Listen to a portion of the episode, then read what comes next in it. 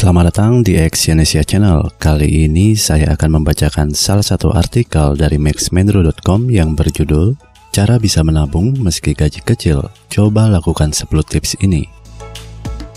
Menjalani karir sebagai seorang karyawan, sering kali masalah gaji masih menjadi problema utama. Gaji yang tak begitu besar adalah pangkal masalah yang kemudian bisa merembet ke mana-mana. Terlebih lagi bagi yang sudah berkeluarga, Gaji yang pas-pasan sering kali tidak cukup untuk memenuhi kebutuhan keluarga. Boro-boro untuk menabung, untuk memenuhi kebutuhan sehari-hari pun kadang masih sulit. Jika Anda termasuk orang yang memiliki gaji pas-pasan, jangan khawatir jika ingin menabung. Ada beberapa tips yang bisa Anda lakukan untuk tetap bisa menabung walau kecil. Yang pertama, bisa menabung meski gaji kecil dengan menghindari jajan makanan mahal. Sekali waktu Anda boleh jajan makanan atau berwisata kuliner. Namun, jika Anda memang memiliki niat untuk menyisihkan gaji untuk menabung, cobalah untuk memangkas uang jajan makan Anda. Tidak semuanya, hindari saja jajan makanan mahal. Atau jika Anda ingin jajan makanan, agendakan saja dalam satu bulan satu kali atau dua kali misalnya. Selebihnya, Anda bisa masak di rumah agar lebih hemat. Usahakan mengkreasi makanan ketika masak di rumah agar semuanya juga tidak bosan dan tentunya tidak kalah dengan makanan di luar. Yang kedua, mengendalikan kebiasaan belanja Anda. Jika Anda memiliki kebiasaan belanja, maka Anda harus bisa mengendalikan diri mulai saat ini. Jangan habiskan gaji Anda hanya untuk belanja sesuatu yang tidak Anda perlukan.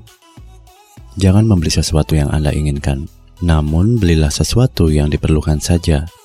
Atau jika memang ingin belanja sesuatu, tunggu saja pada musim-musim sale atau diskon.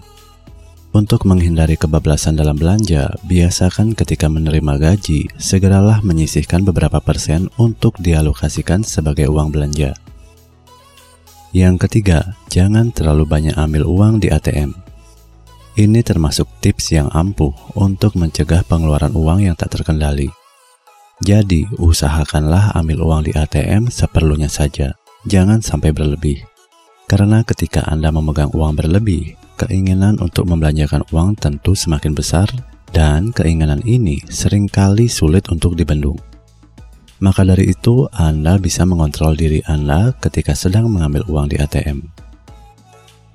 Yang keempat, manfaatkan transportasi umum. Saat ini banyak sekali pilihan transportasi umum yang nyaman. Sebut saja busway atau ojek online. Anda bisa memanfaatkan itu untuk sedikit menghemat dan menyisihkan uang untuk ditabung. Tidak usah gengsi menggunakan transportasi umum jika memang faktanya bisa mengurangi pengeluaran Anda. Atau Anda bisa memperbanyak jalan kaki ke tempat yang jaraknya dekat. Tidak bisa dipungkiri bahwa kita kadang memang terlalu manja untuk sekedar membeli sesuatu yang dekat saja, kita menggunakan motor. Padahal tanpa kita sadari, menggunakan motor ini akan menambah biaya hidup Anda karena membutuhkan BBM. Yang kelima, jalan-jalan hanya saat perut kenyang. Coba tips unik ini. Jika Anda ingin keluar atau sekedar jalan-jalan, cobalah ketika perut sudah kenyang. Jangan biasakan berbelanja atau berjalan-jalan dalam keadaan lapar karena mata Anda nantinya akan menuju ke arah camilan saja. Dan tentu saja, ini akan menambah pengeluaran Anda ketika Anda mampir ke restoran atau rumah makan. Maka dari itu, usahakan ketika keluar dari rumah, perut dalam keadaan kenyang, sehingga tidak mudah tergoda dengan berbagai macam makanan yang ada di luar. Atau Anda bisa membuat bekal sendiri dari rumah jika memang sekedar ingin makan di luar. Yang keenam, buatlah skala prioritas berbelanja.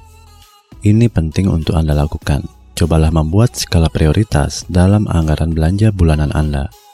Artinya, Anda harus bisa memilih mana yang memang sangat perlu untuk segera berbelanja, mana yang bisa ditunda terlebih dahulu. Ini akan sangat memudahkan Anda dalam mengatur keuangan Anda untuk sedikit ditabung, meski mungkin gaji Anda sangat minim.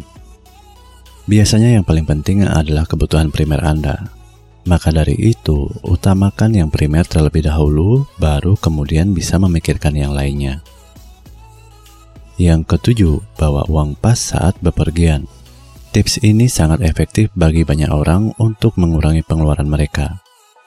Banyak orang yang sering mengalami tanda kutip kecelakaan dalam pengeluarannya, membeli sesuatu yang tidak direncanakan sehingga pengeluaran menjadi lebih besar. Ketika akan berbelanja, cobalah untuk membawa uang pas sesuai dengan perkiraan barang yang akan dibeli atau melebihkan sedikit. Selain itu, coba juga meninggalkan kartu ATM Anda di rumah sehingga tidak mudah untuk mengeluarkan lebih banyak uang. Memang pada awalnya akan terasa merepotkan, tapi bila kita sudah terbiasa berbelanja sesuai dengan rencana, maka target untuk berhemat akan lebih mudah untuk dilakukan. Yang kedelapan, memisahkan dana darurat sejak awal. Setiap kali habis gajian, sebaiknya Anda langsung memisahkan sebagian uang untuk dana darurat atau untuk pengeluaran tak terduga. Jumlahnya tidak harus besar dan disesuaikan dengan gaji Anda. Penggunaan dana darurat ini pun harus bijak. Gunakanlah hanya pada momen-momen yang benar-benar mendesak. Yang kesembilan, membuka rekening khusus tabungan. Pisahkan rekening tabungan dan rekening untuk operasional Anda.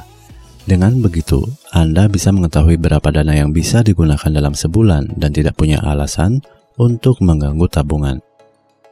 Setiap kali sehabis gajian, transfer sebagian uang Anda ke rekening tabungan untuk memudahkan mengelola uang untuk operasional.